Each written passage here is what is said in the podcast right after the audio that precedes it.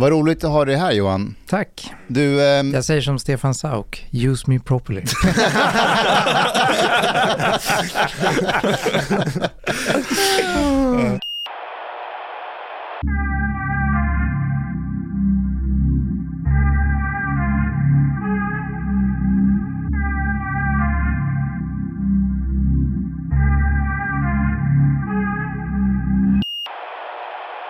du har ju skrivit två texter som är väldigt intressanta. Visst är båda i Svenska Dagbladet? ja, precis. Om man skulle kunna sammanfatta dem som att du har skrivit om de onödiga jobben egentligen. Kan inte Ja. du berätta lite, vad handlar de här texterna om? Ja, eller de ovärdiga jobben, kan man kanske säga. Det är ju två eh, kulturartiklar i Svenskan som handlar om framväxten av den så kallade gigekonomin i Sverige och högerns Eh, synsätt på detta. Ehm, till exempel företag som Fodora eller tjänster där eh, man kan be folk att eh, bära bort en sopor från trapphuset, eh, byggbråte och sådär. Och det där har ju ofta hyllats av den svenska högern som så att säga ett första steg in på arbetsmarknaden. Och, um, då, då skrev jag två artiklar som var kritiska mot det synsättet. Och jag byggde på en amerikansk filosof som heter eh, Michael Sandel som har eh, skrivit om eh, moraliskt värde Vad hette han? Michael Sandel? Ja, Sandel eller Sandell, jag är lite osäker Okej, hur det uttalas. Men han har skrivit en otroligt intressant bok som heter The Tyranny of Merit, What's Become of the Common Good. Och där skiljer han då på arbeten som har eh, marknadsvärde och moraliskt värde. Arbeten med marknadsvärde, det är arbeten som helt enkelt belönas av konsumenterna på, på marknaden. Som tillfredsställer konsumenternas nyckfulla aptiter och behov.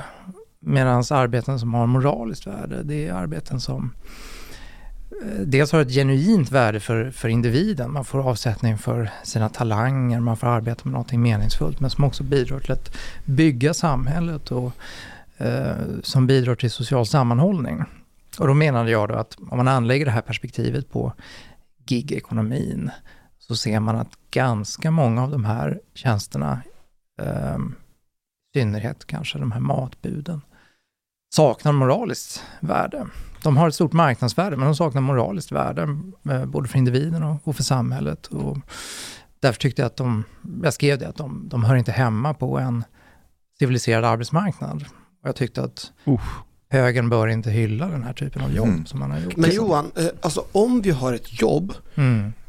där, eh, där det efterfrågas, alltså Mm. man efterfrågar det och det, det ger arbetstillfällen. Mm.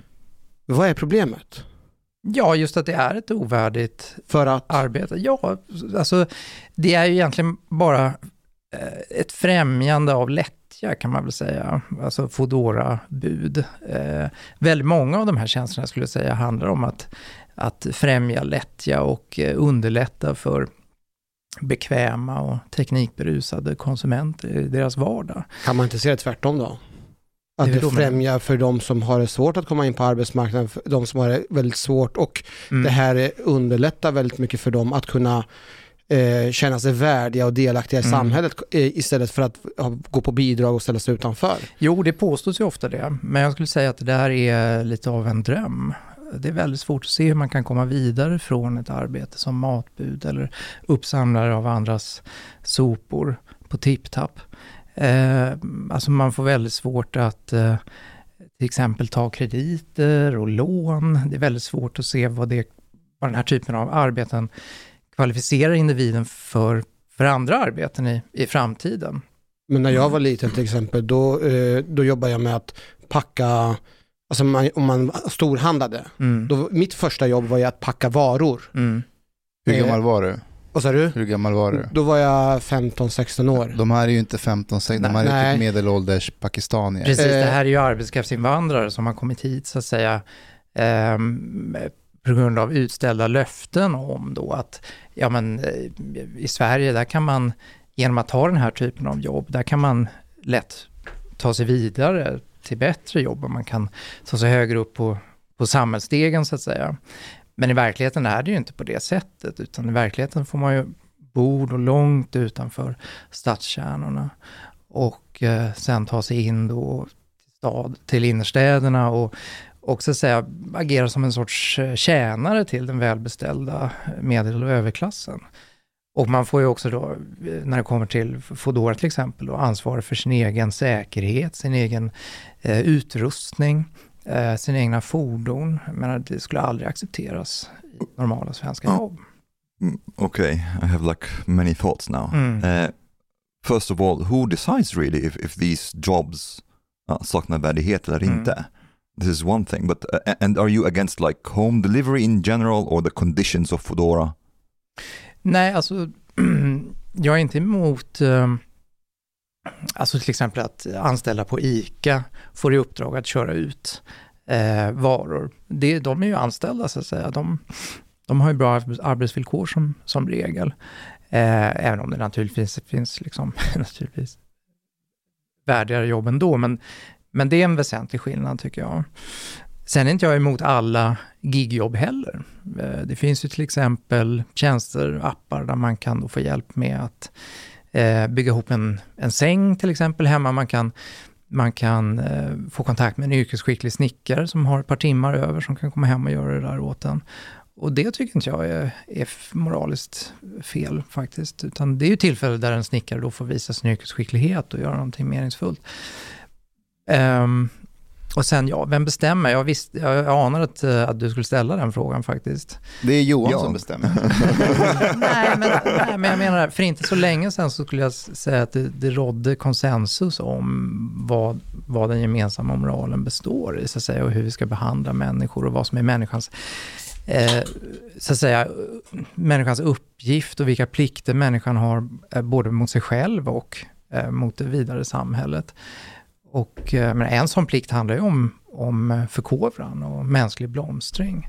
Och ehm, de här jobben bidrar inte till det på något sätt skulle jag säga. Mm, but but uh, one can also say if we talk about morality in general, uh, Mm. i- if we take it from a consequentialist uh, perspective, it, it's the same as like when people talk about like you know factories in Bangladesh, sweatshops, and and, Mm. and so on. And of course, like some of these places, they have very bad work conditions, but one can also think about the alternative. What would happen if these jobs, like so, these Pakistani guys, for example, they are taking these jobs because they think uh, they think it's better for them than their conditions in Pakistan. Same thing in, in Bangladesh and so on. Like they think that this is better than they that they work with this rather than you know be extremely poor. Um, so I, I would say that actually it would be one could argue it's immoral to take away these jobs from from from them and put them in a worse condition. Mm. What, what do you think about that? Jo, nej, men det är ju ofta motargumentet då att eh, ja, men vad ska de här människorna göra istället? Och det är väl bättre att de har de här jobben eh, istället för att de går på bidrag då. Om man tar då de arbetskraftsinvandrare som, som kommer hit eller de papperslösa som kommer hit till Sverige. Men då tycker jag att eh, man istället kan fråga sig om de inte hade haft det bättre om de inte hade kommit hit överhuvudtaget. Ett alternativ kan vara att inte utvandra, så att säga, utan att istället försöka skapa sig en meningsfull tillvaro där man har sin hemvist, som jag har skrivit i de här artiklarna. Och försöka bidra till lokalsamhället. Jag tror att man under, under all, alltså man har bättre förutsättningar att göra det. Där man har sin hemvist, där man har språkliga, kulturella rötter.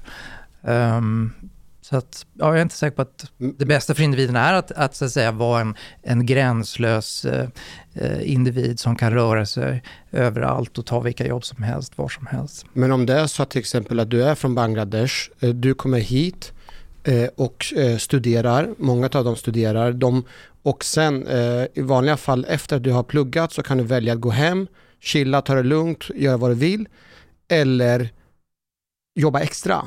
Eh, De här, eh, många av de här värdesätter tiden på ett helt annat sätt. Att vara med och bidra och skapa ett bättre samhälle i sitt Mm. eget hemland värdesätter de genom att jobba extra, extra hårt och skicka hem pengar, Mm. pengarna till sina, till sina familjemedlemmar och Mm. på så sätt är de med och bidrar där de kommer ifrån. Mm. Sen kan man också argumentera, är det problemet också hur mycket de får i ersättning? Skulle det där kunna vara ett problem? För att en del av de här jobben är ju förvånansvärt väldigt bra betalt. baserat på att du har inga som helst arbetslivserfarenhet. Du behöver inte ha gått gymnasiet eller någonting. Du kan köpa din egen cykel, din egen väska, pang så är du ute och jobbar. Och ju mer jobb du jobbar desto mer får du betalt. Och det kan röra sig om ungefär 180 kronor i timmen. Okvalificerat arbete, det är faktiskt jävligt bra. Mm. Ja, alltså jag, skulle, jag tycker nog att eh, alltså arbetsvillkoren, de är ofta problematiska, i synnerhet att, att man måste ha ansvar för sin egen, eh, sitt eget fordon, sin egen skyddsutrustning, den typen av saker. Ehm, jag har ju sett, på vintrarna kan man ju se då, människor som framför de här mopederna som har byggt så att säga, vantar av tejp på sina styren. Liksom. Jag tycker att det ser ganska eländigt ut. Och från vänsterhåll har man ju ofta sagt det då att ja men eh, om arbetsvillkoren är goda, om alla kollektivavtal, då är det egentligen inga problem med de här jobben. Um, så att högern och vänstern har lite samma synsätt på de här jobben kan man säga, men vänstern betonar då eh, arbetsvillkoren. Men jag tycker inte att det är det enda problemet, utan det är någonting med de här jobben som inte är riktigt moraliskt eh, ja, försvarbart. Alltså att de saknar moraliskt värde helt enkelt i Sandells Mm. mening. Jag, jag, kan, jag kan se din approach. För, eh, jag tror att för tio år sedan så skulle jag bli helt rabiat och börja prata om den fria individen som har eget val. Och vem är någon att säga till mig att jag får inte tejpa fast vantar på en motorcykel och leverera pizza? Ja, jag är fortfarande där. Är du, du är fortfarande Jag är där? fortfarande Okej, great, great. Vad jag hör nu, det är en sorts, rätta mig om jag har fel, Mm. jag, jag hör någon sorts nationalromantik här. Or statism in general. Ja men om att vad, vad leder det här till på sikt? När du har en dekadent välbeställd övre medelklass som har så mycket pengar att, och tid att de inte kan gå ner till butiken och hämta upp en jävla hamburgare. Vad gör det här med oss på sikt och att det här skapar någon sorts ja, men pullfaktor Mm. Som drar människor Mm. ur deras rötter Mm. och har en sorts ett tomt löfte om att om du kommer hit och jobbar för 180 spänn i timmen så kommer du minsann finna din lycka. Mm. What's your connection to your work? Marxism. Ja, men det, det är grovt alienerande Mm. att ha Mm. ett sånt jobb. För inte nog med att du är inte ens en del av det svenska samhället utan du får skåda det svenska Exakt, samhället exakt. bakom eh, eh, osynligt glas Exakt. när du levererar. Mm. Och de flesta trycker ju till och med på ja, men, leverans utan kontakt med Precis. leverantören. Exakt. Du vill inte se den i Nej, ansiktet. Man vill känna Exakt. skammen. Du känner skam.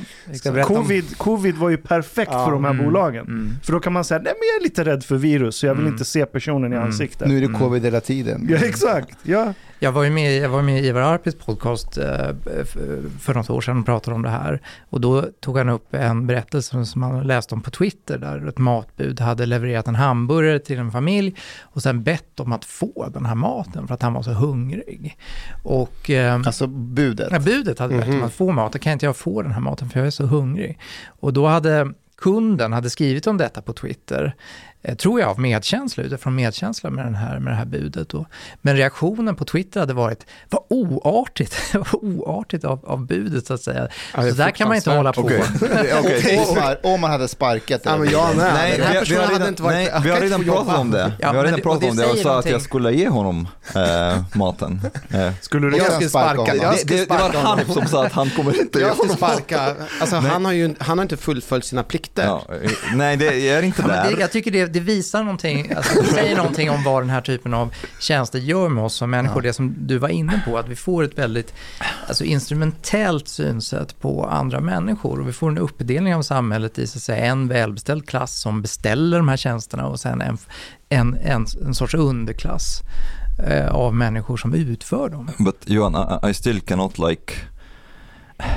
I think it would be really uh, morally wrong to deprive them of these jobs. Håller. Like even even if you would say, okay, this money that you're making now and these conditions are bad for you, even if that Pakistani guy is saying, well, the alternative for me is definitely worse. I'm telling you, Mm. I would prefer that to like being back in Pakistan. Mm. I would be more hungry in Pakistan, Mm. for example. And you're like, no, no, no. Mm. Uh, you should go back to Pakistan. And it's like there is, I'm hearing from you some some sort of, I would say, utopianism in a way that they should have a better world. They should they should have better jobs in pakistan something to give them meaning and so on. But this is like autumn is. The world is just like we have to deal with like you know a reality. And reality in pakistan is is not really good. It's better here. Sen är det väl också så att Nej, nej. Kör, kör. Nej, men jag tycker det finns flera aspekter av detta. Så att säga. Och, men en aspekt är ju eh, individens eh, situation och en annan aspekt är ju också det omgivande samhället. Det är det jag, jag försöker jag hålla två tankar i huvudet samtidigt som det heter numera. Eh, att också reflektera över vad, mm, alltså hur påverkar det här vårt, vårt samhälle? Och jag är inte säker på att det är helt av, av godo, måste jag säga, just av de, av de skäl jag varit inne på. Så att, så att jag tycker inte det räcker att säga som du gör, att ja men Eh, om, man- om, om individen på ett övertygande sätt att det här, säger att det här är det bästa för mig, ja då måste man acceptera det. Det, det tycker jag inte faktiskt. Men vem är du att frågasätta individerna som, som eh, har valt den här livsstilen? De är här, de jobbar eller de, plugg, de pluggar och sen på sin fritid när jag sitter och pillar med naveln och kollar på Netflix så väljer de här att jobba för att de har helt andra inställningar till livet och skickar pengar till sina, hem, eh, till sina, till sina familjer. Vem är, vem är jag eller du att bestämma att det där är moraliskt fel? Mm. Men är det verkligen på det sättet då som säger att alla är studenter som skickar hem pengar till sina familjer? Ja, det är jag skeptisk till Ja, också. det måste jag också säga. Nej, jag du, är var- ändå, du är ändå polis och du måste ju ha sett så att säga, det enorma utanförskap som frodas liksom, i globaliseringens skugga i Sverige. they're not Alltså, forced into it En del är säkert studenter, men långt ifrån alla. Definitivt, men jag tänker bara att, att själva idén att man själv väljer att prioritera sin egen fritid och vad man väljer att göra med den. Eller att man väljer att prioritera att man bor, eh, bor trångt. När jag, bodde, när jag var student och bodde i Norrköping, då var det två stycken bangladeshare som bodde tillsammans i en studentetta. De studerar på dagtid, på kvällarna så jobbar de för McDonalds och städar rent och så. Mm. Jag tyckte det var egentligen fruktansvärt att de gjorde det. Jag tänkte shit, varför kan inte de bara vara, ha det lika glidigt som jag har det? Men vem är jag och bestämma vad de om ska det, göra jag undrar om sin... det inte är lite, lite naivt, ärligt talat, att prata om val och prioriteringar i det här fallet. Det är sant att, att människor som arbetar för Foodora inte, inte tvingas till det. Men jag skulle säga att det är en gradskillnad, snarare en artskillnad mot det utnyttjande som finns inom till exempel byggbranschen och restaurangbranschen. Utan det här är människor som har kommit hit, så att säga, som tror jag har köpt lite den berättelse som vi har berättat om globaliseringen de senaste 20 åren. Att eh, globaliseringen är god och alla kan bli vinnare i den om man bara visar framfötterna, visar framåtanda. Det är alltid bra och positivt att lämna sitt sociala sammanhang för en rotlös tillvaro någon annanstans. Och man tror då att man kommer hit och kan få ett bättre liv. Men det är inte nödvändigtvis så. Man kan faktiskt på vissa sätt få ett sämre liv. Åtminstone när det kommer till de sociala aspekterna av livet. Okej, så här, jag, jag, jag, jag känner igen det du beskriver. Jag, jag, ska, jag ska ge ett annat exempel. När jag Mhm. gick i Växjö på universitetet, eh, du vet, polisutbildningen och Växjö universitet är ju samma liksom, ställe, det är campus. Och, eh, och då hade vi en massa utbytesstudenter där, eh, många från Indien.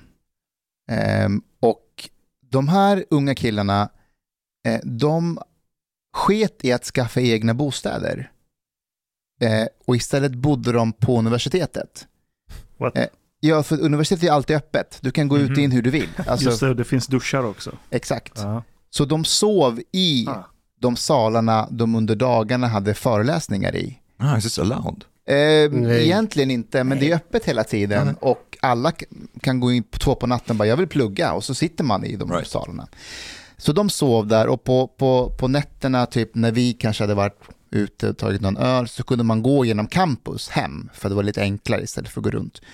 Du vet, då luktade det curry Mm. genom gångarna. Det luktade, Fruktansvärt! nej men det luktade popcorn, för de, de kollade på filmer och du vet, de bodde ju där.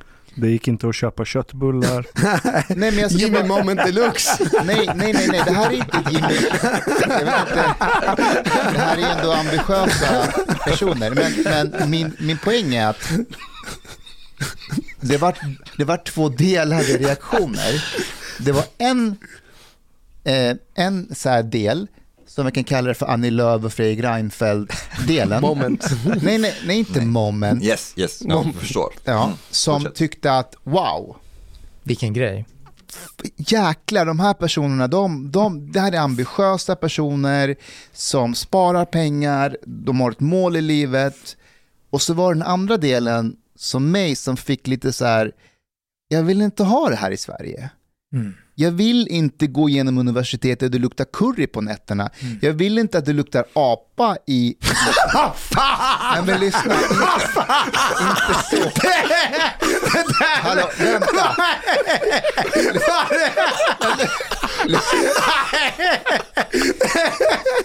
Hur ska du backa upp det här? Lyssna nu, lyssna nu. På morgonen, Another smell. nej, another animal. på morgonen i de här föreläsningslokalerna så luktar det inte så trevligt för de har sovit där. Man brukar säga att det luktar apa. Då. Det, det är ingenting ovanligt. Vad har du för människosyn? Ja, men snälla, jag, jag och de från Indien har samma hudfärg. Vi ser fan exakt likadana ut i princip. Hur som helst. Det är sant faktiskt. Ja, Du, eh, ser- du ser ut som en indier.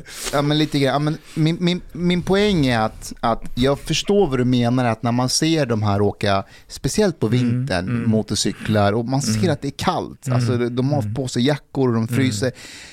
Samma sak med tiggeriet. Ja, När man absolut. ser människor, alltså nu är det så normalt att när jag går längs Flemingsgatan så ligger folk och sover längs galleriorna.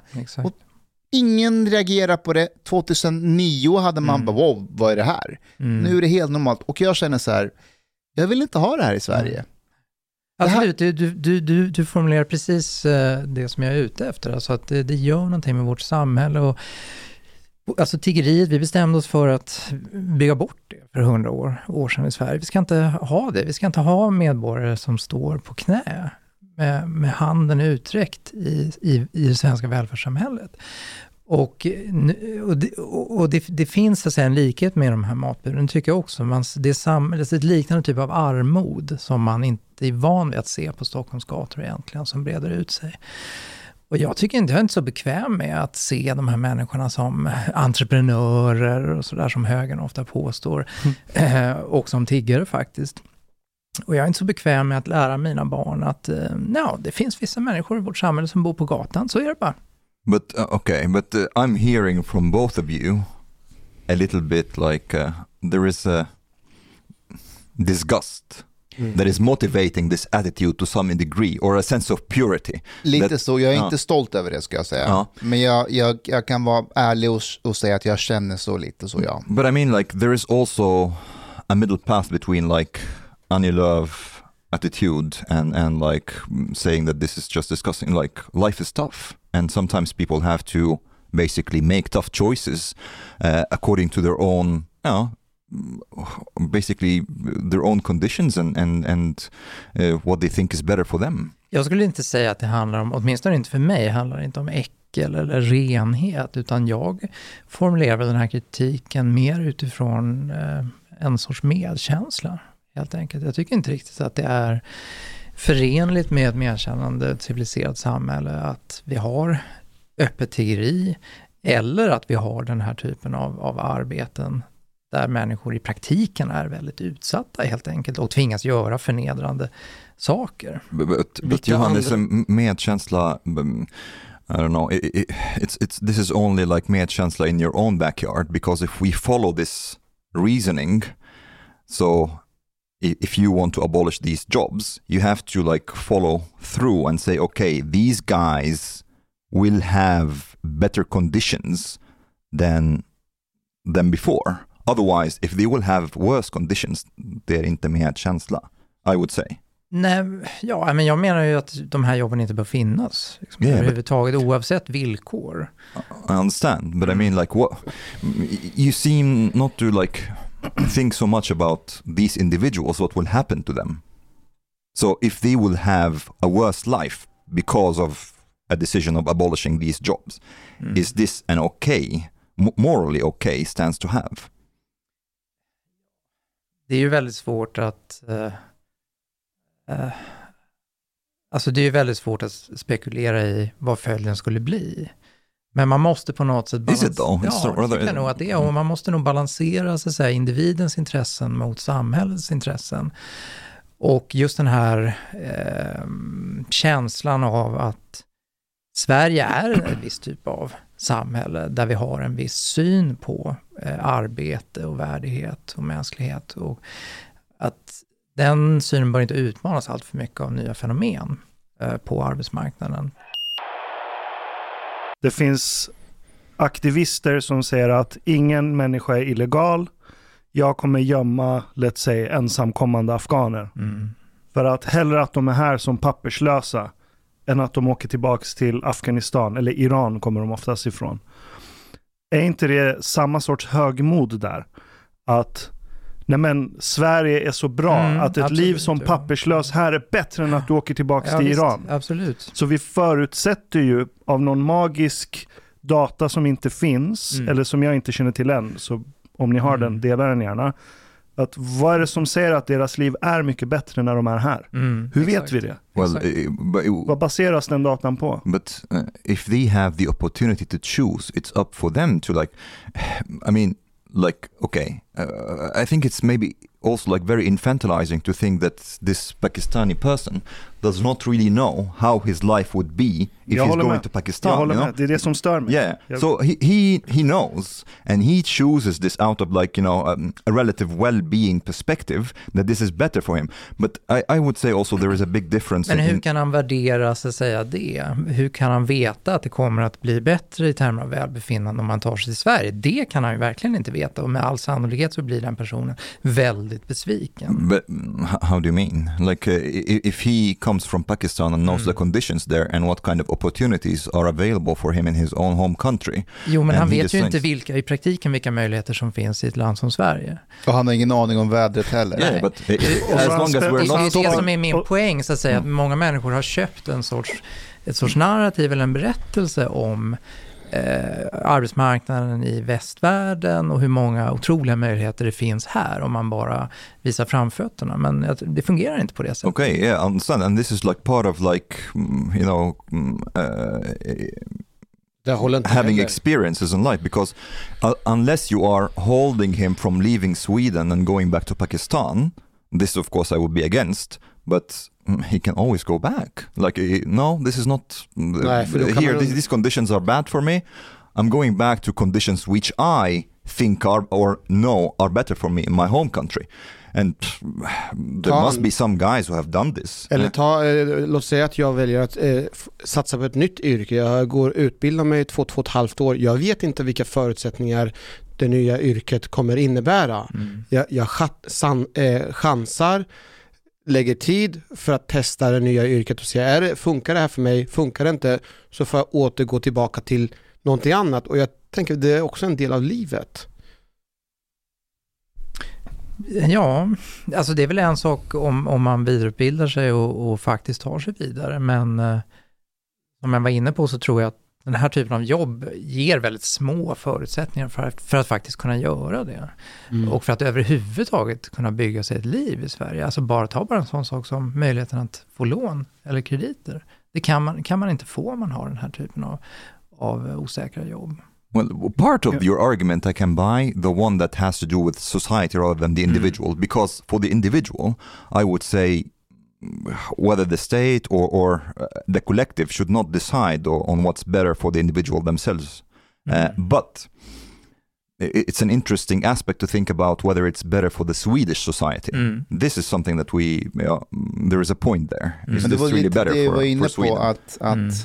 jag tror att Reinfeldt och Annie Lööf-delen har romantiserat det här så mycket så att Mm. man inte vill se den andra sidan. Och så finns de här, du vet, det vi pratar om nu Johan, det, det, det, det är det här du vet, typ Göran Persson, jag ställer mitt eget hem, du Mm. vet, därifrån. Eh, att man ser det här och man ser någon slags misär. Mm. Att okej, vart är det här på väg då? Eh, och man tycker inte att det passar in i, i den svenska bilden av, av, hur, av hur man ska ha, ha, ett värdigt liv. Uh, uh, yeah, well, uh, uh, I agree, and there could be some point there, and I would call this national egoism, and not necessarily in a bad way. I mean, like you're thinking about your nation or your society. That okay, we think that for Sweden, this is not good. We don't have to talk about like the the Pakistanis who are delivering food because probably for them it's better. But if you fo- want to focus on Sweden, the Swedish society, there is a point there.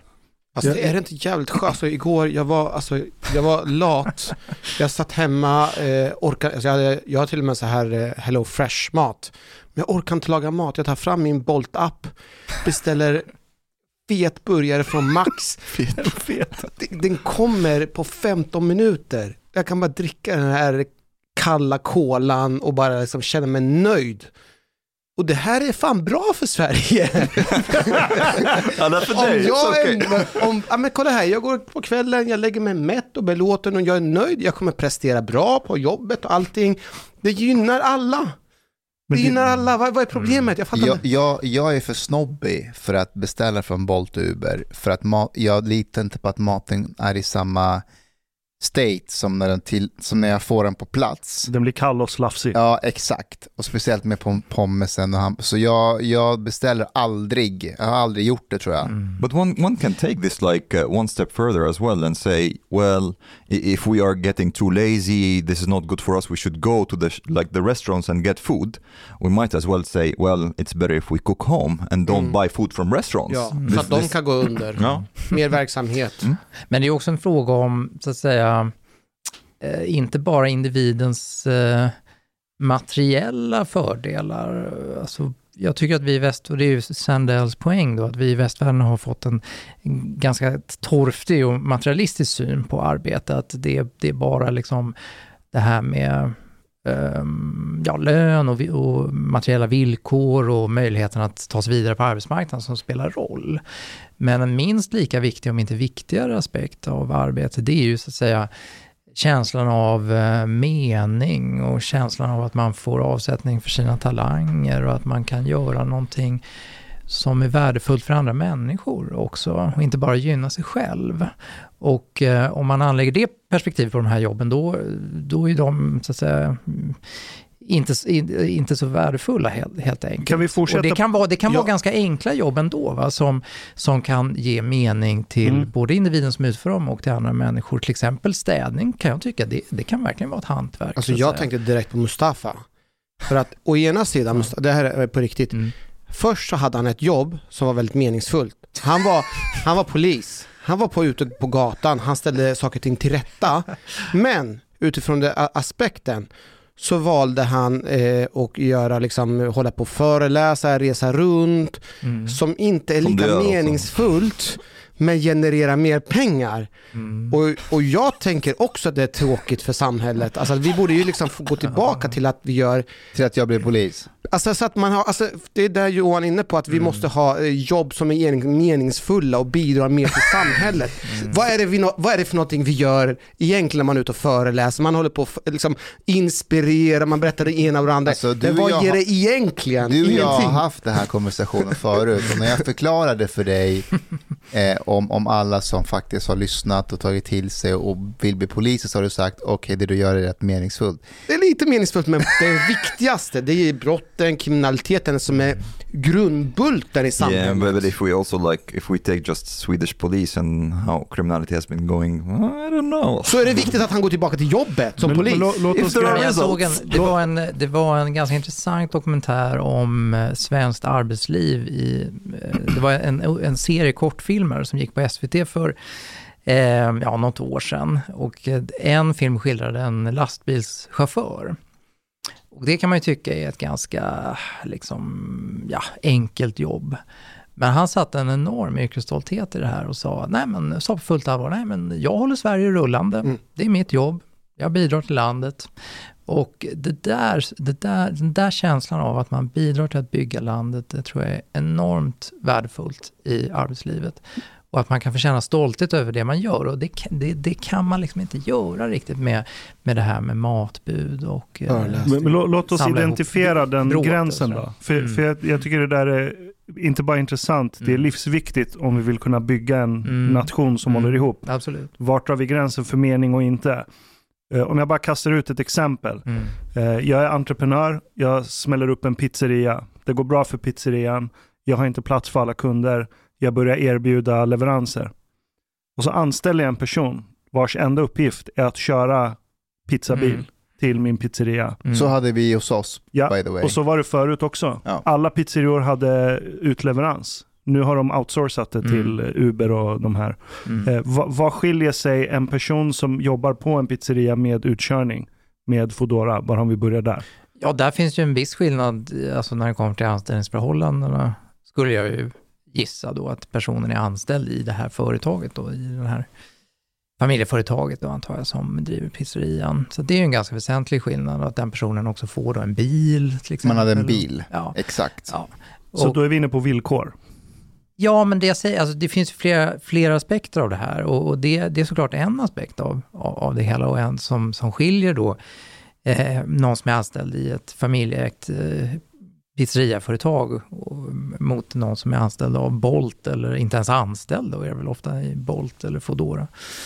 Eh, men det är, inte, det är inte det enda som är väsentliga är, är min poäng. Alltså det är någonting med bilden att när jag är på Menomale på, på, på Kungsholmen, det är en sån här fin pizzeria, Mm. och så sitter man där och äter, det är fin stämning, det är italienskt vin, alla italienare går runt och pratar, Du är italienare tror du. och så, och så kommer det en indier in med så här, motorcykelhjälm och en stor fet rosa jacka, Det är inte en indier, men Det Ja, är men- Kesa Mahmood. jag menar alltså Foodora, Mm. ja, och så ställer de sig i hörnet och väntar på att få, det är som att de fuckar upp hela stämningen i rummet. Ja, men allvarligt, tycker inte ni det? Han står där med sin motorcykelhjälm på sig i det här restaurangen. Men vi kan förenkla, vi kan, han får inte ens komma in. vi kan lagstifta regler. De får inte komma in i restaurangen. De måste vara utanför, alltså de får maten utanför så att inte du får en dålig känsla. Men, så att men du det, är har en väl bra också, det är väl i och känsla. för sig den här, den här det som eh, Mustafa sätter fingret på, är väl just den här känslan av utanförskap. Att här är en person som inte riktigt är inbjuden i det Ja, här. han är som inte får stå och vänta liksom. Mm. Och, och eh, det är knappt att, eh, att det känns rätt att han står eh, att han är inne i lokalen, för han är väl någon sorts tjänare. Han ska väl Exakt. stå på gatan, vad är Och- han här inne Och egentligen? speciellt på vintern, Ja. när de kommer in, med, du vet när det är väldigt kallt ute och de har på sig jackorna, Mm. när, när du kliver in i restaurangen, det är varmt. Mm. Det är inte bekvämt för dem när de, Nej. om Men de vänta står där är det av medkänsla för honom eller för att Nej. det ska kännas bra Nej, för dig? det är både jag och. Det är det här som är grejen. Det är någonting med att man bara, vad är det här? Alltså, den förstör bilden, men samtidigt, shit, det här är en människa. Do you Ja? Det där är en människa. Det är som när jag jobbar som polis. Fan, jag är ute, det är vinter, det är kallt. Jag, fan, Fast det är, That's det är väl en jäkla skillnad på när en polis kliver in i en lokal och jo, att skillnaden är att han kommer inte få en sten kastad mot sitt huvud till skillnad från Nej, mig. jag tror inte det. Alltså, jag tror att Mustafa är inne på någonting väldigt viktigt där. Att det här väcker ganska eh, obehagliga känslor faktiskt i en. Att, eh, och, och att det tydliggör ett, eh, ett utanförskap som faktiskt finns i, i samhället. Så att säga. Det, bara, det blir så otroligt uppenbart så att Mm. säga, när en, en person i det här utanförskapet stiger in på en fin restaurang på, på Kungsholmen. Liksom. Det blir smärtsamt att, att se det helt, helt enkelt. Men är det inte för att vi inte vet vad som försiggår i budets huvud? För om vi hade frågat budet och budet hade sagt jag får min familj att rulla hemma i Pakistan. Mm. Jag finansierar fem barn, eh, syskon och nu, kan, nu har vi kunnat uppgradera vårt hus. Ja. Det är också en berättelse. Jo, Vad är det för skillnad på visst. den och lastbilschauffören som får Sverige att rulla? Det- För det finns något osynligt lager här som är svårt att sätta fingret det på. gör det. Alltså, Det som skapar gör det. Det känslan. gör det. det du, du, Johan. Absolut, så är det absolut. Alltså, det finns någonting med det här som är svårgripbart. Det, det tycker jag också. Men det är intressant nog så har jag sällan fått så många kommentarer från vanliga människor som när jag skrivit de här två artiklarna. Och alla, då, alla som har hört av sig eller, eller, eller pratat med mig, de har sagt att ja, men, du satte fingret på någonting som jag själv har haft svårt att formulera, men som jag har tänkt på att det känns fel det här. Liksom de här man ser de här på, i stadsbilden, om det är någonting som är Så konstigt. tänkte jag när jag Mm. läste dina texter. Mm. Att jag har tänkt på det här, men okej, om det är någonting man inte får se i det här jävla landet, då är det det här ämnet. Nej men på riktigt, för det är, det är, det, det, det, det säger någonting, motståndaren kan lätt säga så här, är du så pass privilegierad Mm. att du inte ens kan se någon annan människa, han sitter ju och tigger, Mm. de sover, de fryser och du säger så här, det här känns inte bra för mig. Mm. Och du är i princip bortblåst, alltså, du, det är Mm. inte så mycket du kan kontra med. Mm.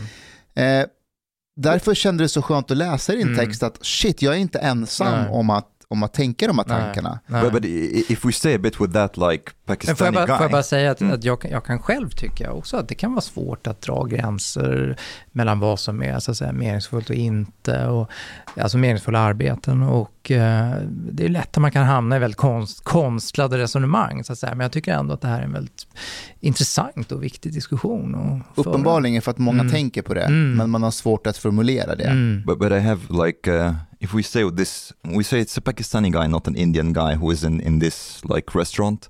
And you're saying that, you know, like he doesn't like, he, he would feel like alienation, and so on. And Ashkan, you're saying, but we don't really know what he's like thinking about. And while we're talking, a notification popped up on my phone. Um, Pakistani opposition leader Imran Khan shot in the leg in one of the rallies. Like, and I'm thinking, like, you know, this Pakistani guy who's like listening to our conversation saying, no, no, it's better for you in Pakistan. Du passar inte in här i, i, Sverige. You know, you will feel alienation and so on. And it's like fucking chaos out, out there. Like in, Jo, men Omar, det, det, det är kaos i hela världen. Yeah, but Men vi har skapat något i Sverige. Har vi någon skyldighet för att ta en liten del av varje kaos och, ha, och trycka in det i vår bild? Och, så, och någon säger så här, måste vi ha det här? Så bara, ah, ah, ah, världen är orättvist och... och, I will tell you something that you won't like. You know, this I can draw a parallel between this and SD, uh, SD retorik. You know, like mm, people, people, de är inte svenska, de, de hör inte hemma i Sverige, they will be alienated, they will be segregated and so on. So, yeah, jag håller med, det här det, det vi pratar om är ett Jimmy moment. Jag bara undrar vilka andra tjänster det är. Jag har hemstädning, jag tycker det är skitskönt. Min städare, städerska är ukrainare. men, men det, Hon ska inte finnas här det, heller. Nej, men jag sa ju precis det, att städning tycker jag är en, om det utförs väl av en, person, nej, men, av en person som verkligen vet, vet vad hon eller han gör. I som sätter en stolthet i att städa i andra människors hem. Då tycker jag att det är, det är en jättebra tjänst. Och jag tycker inte alls att det finns något fel. Väldigt tillfredsställande att faktiskt städa och se Ja. resultatet. Mm. Absolut. Jag skulle välja det varje dag framför I would rather deliver food. Jag med. på riktigt. Ja. Jag har berättat en gång när jag lev, le, le, eller fick mat Mm. och sen i början när jag hade så här dåligt samvete då kommer jag ihåg att jag skulle liksom eh, stilla mitt samvete genom att ge dricks. Och jag kommer ihåg, jag kommer inte ihåg vad maten kostade, 150 spänn och då skulle jag ge honom 50 kronor dricks. Och när jag gav honom, han tittade på mig, han tittade på den där och sen sa han tack men nej tack. Så bara drog han. Och jag känner mig så jävla skamsen. He wanted Han the sandwich. Han, alltså den här snubben, Du han, försöker vara generös jag försöker vara generös men han hade yrkesstolthet. Ja, Han gjorde sitt jobb, han levererade mat mm, och han var nöjd. okej. Bra ursäkt för att inte ge dricks i framtiden. Ja. Yes, sen dess har jag aldrig gett dricks. Fast det är liksom inte, alltså jag tycker, eh, vem, om man ska vara krass så kan vem som helst leverera mat. Ja, Ja, Skitbra. så att vad, vad finns det för yrkesstolthet att sätta i det? Alltså hur kan man motivera och säga så här, ah, det jag gör det är, vad var det Tegnell kallade det för, samhällsviktiga jobb, Ja. samhällsnödvändigt, vad var det han Ja, sa? man är knappast en frontline worker. Ja, precis. A- a- det är Alltså, inte många som kan vara frontline Alltså, workers. ja, men I arbetet, vad säger man? Jo, alltså, Samhällsbärande tjänst. samhällsbärande tjänst, precis, men att jo, men eh, en familj som kommer hem och så har de eh, hämtat barnen från dagis och de hinner inte laga mat och, då, och de beställer, för, de hinner inte ens gå till restaurangen för det tar för lång tid, de har sjukt barn och då finns jag som kan leverera deras mat. Det, eh, det, är en så här- det, det, det, det är ett långskott. Mm. Men att servera på en restaurang då? Fan, det kan ju vem som helst göra, jobba som servitris. Nej, det kan man inte Nej, alls. Det är verkligen ett hantverk, men det har helt glömts bort i servicebranschen. Tala med äldre se- servitörer och servitriser så ska du få höra någonting helt annat. Absolut. Och John Cleese, såg ni det när han var uppe i landet i Luleå eller Umeå? Han har ju någon turné där. Och så var han väldigt besviken på servicen på Ah. ett av hotellen. Det är katastrof. Och han skrev något väldigt eller, roligt om det, att, att, att det verkar som att personalen på de här hotellen, du vet, i vanliga fall så, så försöker man få kontakt med kunderna, gästerna, för att säga, kan jag göra någonting, behöver någonting. Här undviker man ögonkontakt för att man inte vill Mm. ge service. Och någonstans man faktiskt är väldigt bra på service, det är på Hotel. Alltså jävlar men på riktigt. Där har du människor som ger dig service, de finns där för dig. Eh, De, alltså, man kan gnälla på en del men fan vad de är service-minded. Vad gör du på Grand Hotel? Nej men det har hänt att jag har ätit någon lunch där någon gång. En pakistan, eller menar en afghan. Okay. Men, but, Jo, Johan, men på tal om att det är ett hantverk. Mm. Ja, ja, men det, det, ja, det är det, sant. även det som till, är till synes enkla jobb kan verkligen Ja. vara ett hantverk som man kan sätta väldigt mycket stolthet i. Men matbud faller inte i, inom den kategorin helt enkelt. uh, I wonder what's your view, not not economically, but socially and, and morally on on the idea of universal basic income, for example, Mm. because uh, there could be very soon a reality where truckers are not needed anymore. It's Mm. like self-driving Mm. cars, for Mm. example, or if you look like enough towards the future with automation and so on, it- it's possible that there's a scenario where automation will be at such high degree that a lot of jobs, will, a lot of people will be redundant basically in the labor market, Mm. and we have to do something with En them. bra Mm. fråga. Ja. Jag tycker att Förklara det är... gärna först vad det är. Ja, Universal basic income. Precis. Eh, Man brukar säga medborgarlön på svenska. Och det är ju traditionellt då i den svenska politiska debatten ett förslag som har förknippats mycket med Miljöpartiet och och vänstern så att säga.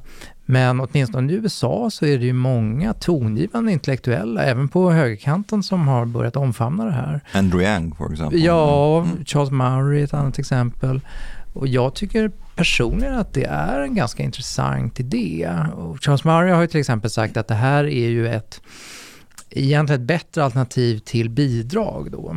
Därför att en inkomst eh, gör någonting med människan moraliskt. Man känner inte att man ligger liksom samhället till last på samma sätt. Det är inte förknippat med eh, olika eh, ja, stigman så att säga. Utan man, man får en inkomst helt, Men helt vad, enkelt. men vad är det? Vad, vad är medborgarlön? Ja, det betyder ju i praktiken då att man helt enkelt får en garanterad inkomst från det allmänna. Man parasiterar på samhället. Nej, men som, som vi är inne på här så kan det ju faktiskt bli så att, att eh, stora grupper av människor kan komma att bli eh, så att säga utslagna av den Right. teknologiska utvecklingen. Och, och eh, alla människor har inte förutsättningar att arbeta i Nej. högkvalificerade arbeten. Så att risken, det finns ju en risk att det är bara den så att säga, kognitiva eliten som kommer att gynnas av framtidens arbetsliv. Och då måste man ju fråga sig, vad ska man göra med, med alla andra människor då? Ska de bara vara utslagna och leva på bidrag? Och då, då kan jag faktiskt tycka att, eh, att eh, UBI då, eller, eller medborgarlön är ett intressant förslag som bör övervägas. Jag förstår fortfarande inte skillnaden på medborgarlön och bidrag. Ja, skillnaden är ju då att bidrag är ju, de är ju behovsprövade så att säga. Till exempel att man får sjukpenning om, om, om man är sjuk och det prövas av Försäkringskassan att man har rätt till sjukpenning eller socialbidrag eller vad det nu kan vara. Det prövas av, av socialtjänsten, kommunen. Men i det här fallet så skulle ju då alla medborgare få, få en garanterad eh, inkomst från staten. Så även statsministern får Ja, alla medborgare. Ja, that, precis. that, Alla. part, that part I didn't really like. I never really understood. Like, why does it have to be like even for people who have work Mm. that they also get like basic income? I mean, För att det inte ska vara ett bidrag. Ja, exakt. yeah, Exactly. well, I understand, but it, but it seems a bit uh, strange at the same time. And I think maybe one one uh, important difference is that I would say, for the most part, when you get bidrag, it's like you're expected still to do something. Like this is something temporary. You're expected to, like you're unemployed. You're expected to like get a job. You're sick. You're expected to be better and find a job. But with a basic income, you're like, okay, well, that's it for you, kind of. Yes. Alltså Mm. det skrämmer mig lite, idén, för Mm. vad ska alla människor göra? Det Ja. kommer bli väldigt mycket fritid. Mm. Nej, absolut. Det håller, jag verkligen, det håller jag verkligen med om. Och det är ju viktigt att människor då kan ha ett meningsfullt liv ändå. Och att man inte bara sitter hemma och tittar på Netflix och beställer hem hamburgare från Foodora. Varför som- tittar du på mig för? Därför att du ger mänsklig värdighet ett ansikte.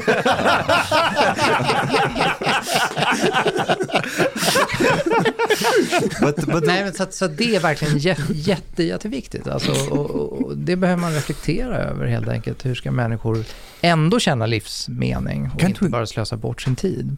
Can't we suggest that we do like a full circle and we say to people, okay, well, everyone who who is not like fitting to the system right now, the human experiment is over. You guys go back to hunter gatherer life, go out and hunt. This could be a fun Men det, life. det är någonting med grejen att Alltså jobb är ju mening. Mm. Det, det är det vi, vi liksom har fått sen modersmjölken, att du måste arbeta. Mm. Och om det försvinner och du får medborgarlön, Mm. en del kan, kan tycka wow, vad mycket tid jag har nu till mina fritidsaktiviteter. Mm. Jag kanske gillar att måla, jag gillar att skapa musik. Mm. Men jag tror, och jag kanske har, har helt fel, men jag tror att majoriteten av människor, i alla fall en väldigt stor andel, inte har det här Mm. att jag vill måla eller Mm. jag vill rita, utan de behöver bara jobba så att livet liksom snurrar. Mm. Och jag är rädd att vad, vad kommer de att göra Mm. om de inte hittar någonting meningsfullt? Mm. Nej, jag håller med dig. Visst, det, är- det är verkligen baksidan Men av, jo, av det här. finns det ingen motsäge, motsägelse mot att om man, om man, å ena sidan pratade vi tidigare om att man ska vara med och jobba med någonting som känns meningsfullt och bid, alltså det ska bidra. Mm. Men å andra sidan så pratar vi nu om en medborgarlön som garanterar att man får lön och att man inte behöver bidra. Alltså det skulle väl fungera så här skulle jag gissa att en, en medborgarlön skulle vara ganska låg ändå, så att säga. Det skulle kanske inte motsvara en eh, månadsinkomst på 30 000 eller någonting sånt där, utan Eh, men det skulle ändå ge en, alltså det var en tillräckligt stor inkomst för att man skulle kunna klara tillvaron tror jag. Sen kan, det är inget som hindrar individen från att fylla på det beloppet, arbeta när man kan, bidra där man kan och så att säga starta olika typer av egna verksamheter. Um, och, men medan andra kanske väljer då att vara lediga då, men, men det viktiga då är ju att man då finner mening utanför arbetslivet. Jag, jag tror att, att bidra är, jag gissar bara, det är nästan biologiskt evolverat bland Ja, oss. absolut. Vi att är om vi inte får bidra, Mm. exakt, om vi inte får bidra Mm. med kroppen Mm. så blir vi sjuka. Mm. Antingen med Och- kroppen eller på ett annat sätt. Ja men alltså hjärnan är också kroppen, så du Ja. bidrar ju. Mm. Så visst, jag tror att just nu i tiden så skulle medborgarlön faktiskt funka. För att vi har så mycket bedövande aktiviteter som människor kan använda. Du kan få dig snabbmat, kolla på Netflix och snart kan du stoppa på ett headset på ditt huvud och vara i ett metaversum. Och ha en egen identitet där och så finns det säkert massa låtsasjobb inne i det här metauniversumet. Så vi har ju infrastrukturen för att ha människor som inte gör någonting. Meta is crashing though, so we don't know. Ja, men det där är Det ju... kommer komma en ny variant när teknologin är klar. Det där är väl mardrömsscenariot, det som du skisserar nu, tycker jag. Det är ett mardrömsscenario men oundvikligt som jag ser det. För vi håller på att uppfinna bort all mänsklig Mm, verksamhet, mm, sakta mm, men säkert. Mm. Nej, men det- håller jag verkligen med Ja. om också. Alltså verkligen. Jag tycker, och jag avslutar min första essä i Svenska Dagbladet, avslutar jag då med en uppmaning till högern att ompröva hela det, det apifierade samhället då, som, som, jag skrev som den digitala kapitalismen har försatt oss i. Så jag håller helt med om det, att den teknologiska utvecklingen bidrar verkligen till en ökad fragmentisering av samhället och en försvagning av sociala band. Ja. But Verkligen alltså. there's something else that maybe is even darker because maybe it's even unavoidable. Uh, one can talk about meaning and what like what is like one working with and so on, but it's also possible that um, because people generally speaking put a lot of emphasis on status and, and relative status and some like a system like that could create basically two castes there's an upper caste people who actually you know are needed in society and doing things Mm. and the lower caste people who are redundant basically Yes. and you're just like we're mm, we are giving you like it's almost philanthropically some money even though you're not really needed uh, and i wonder what that would do Fast man kan ju like- se det på ett annat sätt också. Man kan ju, vi skulle ju kunna ha en diskurs, diskurs i samhället som öppnar för att man kan bidra på andra sätt än bara genom att arbeta. Till exempel genom att bygga starka, välfungerande familjer. Ta hand om sina barn i högre utsträckning istället Mm. för att lämna dem på förskolan när de är ett år. Alltså det är också ett sätt att bidra till samhället som skulle kunna underlättas av till exempel en medborgarlön, om, om ens jobb då har avskaffats av artificiell intelligens i framtiden. Så jag tror vi behöver vara öppna för att alltså, omdefiniera vad ett bidrag är egentligen, ett so- socialt bidrag är. Mm. På så sätt tror jag man i alla fall kan delvis eh, eh, så att säga komma undan från, från det här kastsamhället då som du... Mm. Men är vi inte redan lite grann i en form av kastsystem här i Sverige. Jag tänkte lite på det också. Jag tänker att vi har å ena sidan de faktiska jobben som är meningsfulla, som är samhällsbärande, Mm. som måste finnas. Och jag tror jag inspirerades av din text att men också att man, man har de här grundläggande jobben som polis och där, Mm. men sen så börjar man också prata om att man kan göra karriär på annat sätt genom att vara kanske influencer eller någonting som är, Mm. eh, man blir lite framgångsrik med föreläsningar tänkte jag Mm. nu på Mustafa Poddar. poddar och Ja. så. Och det gör att eh, man utåt sett framstår som att man är någonting, Mm. men faktiskt så bidrar man inte med någonting vettigt egentligen om man jämfört med att jobba som typ sjuksköterska, Mm. polis, Mm. lärare, läkare. Allt det där som vi egentligen har stora brister i. Mm. Sen en annan sak att det också finns en föreställning att man tycker att de andra jobben är så jävla bra och häftiga för att det finns en status i det. Men egentligen är de inte så meningsfulla kontra det andra yrket. But, but uh, I mean, it- it's also interesting to think about value in general because you can see value in, like, I would say, three different ways.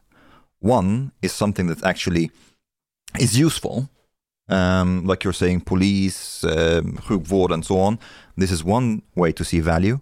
Another way to see value is basically whatever the collective puts value on um, like if society decides okay this is this what you're doing we are willing to give you that much reward so it's the collective that is deciding on the value of what you're offering them whatever product of uh, like you're offering them. So this is another way to to see value. The third is to like see what actually how much work you're putting into the thing. Jo, men det är bara att i det sättet som du pratar som alla andra med och bidrar, det, jag uppfattar att det är lite olika spelregler.